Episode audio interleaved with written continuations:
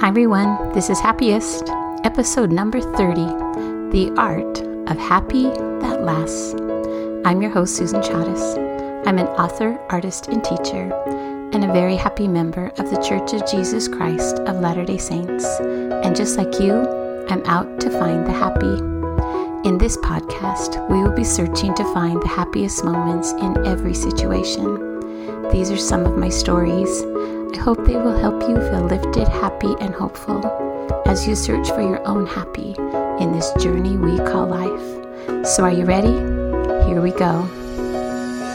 Hey everyone, welcome to the podcast today. Last time we talked about seeing the good, finding the happy, and searching for the blessings in disguise. Today, we are going to talk about how to build the kind of happy that will last. My dad was an artist, and when I was little, my dream was to become an artist just like him. So every year for Christmas, he would make sure that I would get a brand new set of paints and brushes. And then throughout the year, I would watch and learn how he applied swirls of canvas paint to create his masterpieces. Each step as a small daughter, I would spy on him, exploring, investigating, watching for the gift, for what he could do as he turned a plain white background into something real. With a paintbrush in his hand, he trained me not only as an artist, but also for life. See the world with dreams, he would tell me. Fly with eagles. Look for form and value. Study and understand the light. Plan your composition before you begin, he would teach. Each day, I would watch his hand carefully and with conscious aim of his brush, dip again in swirling palette paint, hesitating, contemplating, and then launching. The hue encompassed the bristles, and then contact is made. The medium was applied, the desired effect realized as I watched and learned what I would need to do to become like him. Having a father who was an artist blessed my eyes so that I learned how to see color, shape, value, and form in everything around me. I have learned much about what it takes to become a real artist. One time, my dad told me that you would need to paint 500 paintings. Then you can tell yourself that you are a real artist. I think that was his way of telling me that practice was very important in life.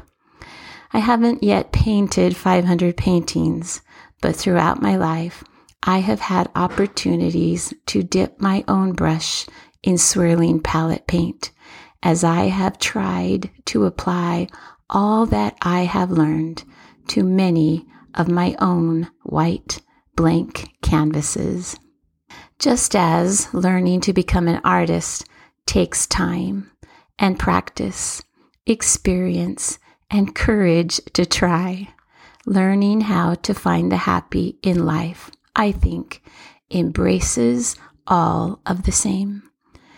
To learn to be a real artist, you take a blank canvas, and with years of experience and learning, you apply the values and colors from your own palette. You see the sky and you paint it an alizarin sunset.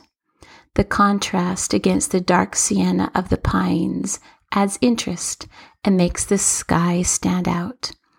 The sunshine scatters its broad beams across the cerulean stream and is accented with cadmium light, and now becomes the center of interest, the focal point. Silent snow falls with strokes of repetition and unity, not white, but Prussian blue and green. The paint now has purpose mixing, applying, building surface, blending, fusing lines, shapes, and colors together. The medium is applied and the desired effect is soon realized, everything begins to flow together, creating a finished work of art, a masterpiece. Just as an artist paints a masterpiece through years of experience and learning, you are also building a masterpiece as you search for the happy in your life. On the hills of discovery, in the pursuit to find the good, and along the trail to becoming more grateful, you are creating your own life's masterpiece. You are building your own well being step by step, breaststroke by breaststroke, every day, one day at a time. Is it possible to build well being? And can we create the kind of happy that will last? In his book titled Flourish, Dr. Martin Seligman says, yes, in fact, he believes that well being can be robustly raised. In his book, he discusses eight different types of exercises that everyone could use in their life to increase their own happiness and make it last. Each exercise, he says, works.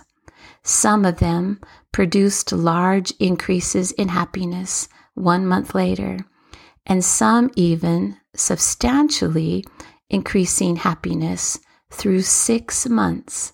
But one thing he noted was that how long the change in happiness lasted depended on how long the participant continued the exercise. He said, quote, We found that the degree to which participants actively continue their assigned exercise beyond the prescribed week period predicted how long the changes in happiness would last. End quote. Here are eight of his suggestions that you can put in your own life that will help you create the happy in your life that will last. We will call these happy homework. Happy homework number one write a one page, 300 word positive introduction about yourself. Tell a story showing you at your best. Think of a day that went good an activity you participated in that went well, and then write about that. Write about a time you made dinner and it did turn out delicious. Write about a time when you visited a neighbor who was down and shared your love. Write about a time when you taught a lesson and many participated. Write about that. Happy homework number two begin a blessing journal in which you write every night three good things, big or small, that have happened to you that day. Now, I know we've talked about gratitude journals and blessing journals before in this podcast. How interesting, again, another psychologist, another book would say, this actually works.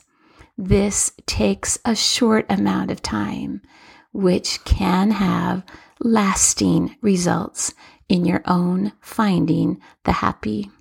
Happy homework number three write a forgiveness letter. You don't even need to deliver it. This is just for you. Write a letter to someone that you need to forgive. Describe your feelings, describe your emotions, and then pledge to forgive the person. The act of writing, describing, allows a place for your feelings and your emotions to land, to help stop the loop of going over and over it in your mind. Write a forgiveness letter. Happy homework number four. Gratitude is enduring thankfulness. Write a gratitude letter to someone you are grateful for and haven't properly thanked before. And then, if you can, try to deliver it in person. The secret to this happy homework assignment is to write it and deliver it in person. I remember coming up to a principal that I had for many years and thanking him for thinking that I was a good teacher. Happy homework number five. Think about optimism and then think about hope. Can you see a bad event as temporary, changeable, or good? Think about three doors in your life that may have closed on you, and then write about what doors may have opened after.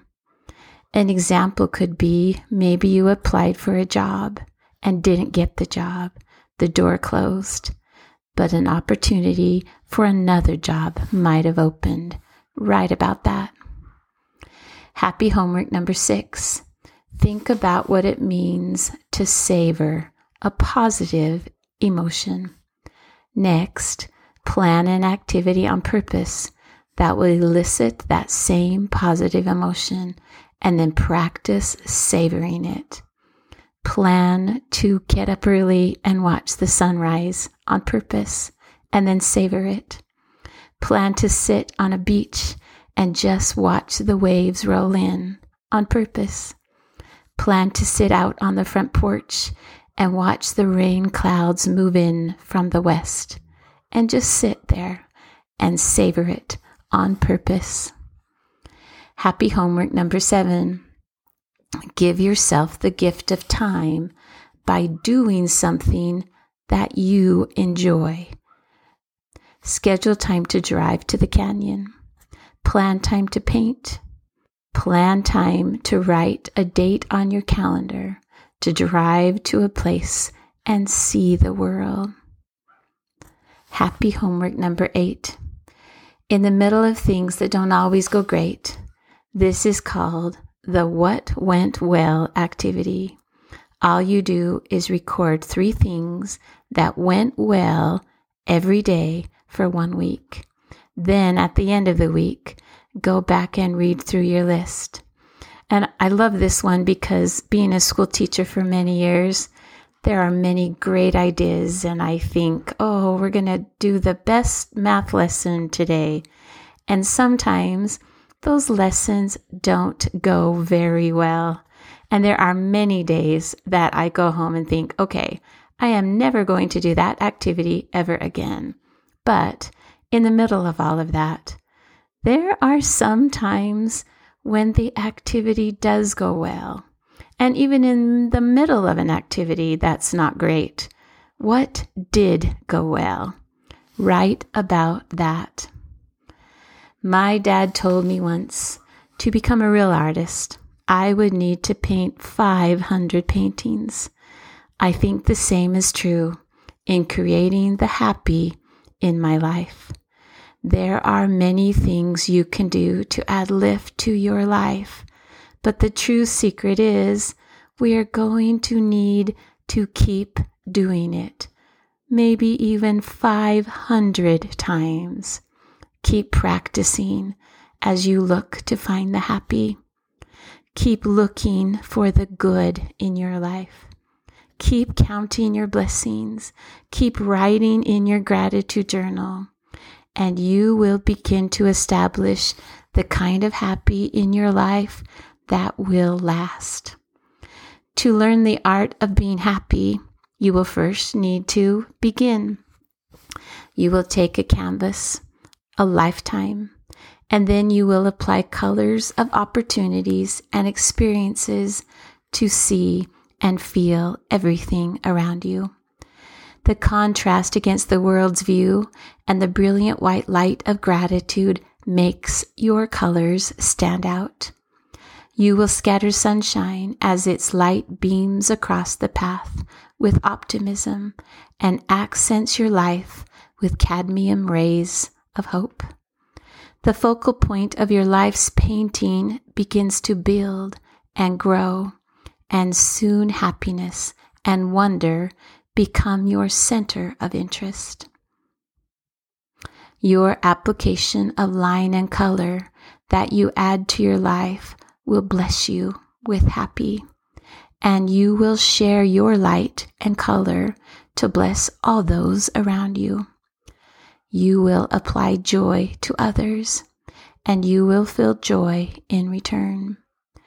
You will blend the days of your life with service, fusing lines, shapes, and colors in unity together. The medium is applied. The desired effect is realized. Everything will begin to flow together, creating a lasting happy, a finished masterpiece of your life. What are you doing in your life to keep your soul aloft? It's not always easy. There are days when your life will soar, and there are days when it will not. But there are many things you can do to add lift to your life. Even on those days when the string gets all tangled around your feet, you will be able to look for the happy. That's what this podcast is all about. We're going on a journey together to look for the happiest moments in everyday life, in all situations will help you to keep your soul aloft. Be ready, because together we are out to find the happy that will last. Thanks for listening today. I hope you have a wonderful rest of your day and I'd like to challenge you. Choose one of the eight happy homework exercises and then add that to your life on purpose. And then continue forward as you search and as you build more happy into you. Bye for now. See you next time.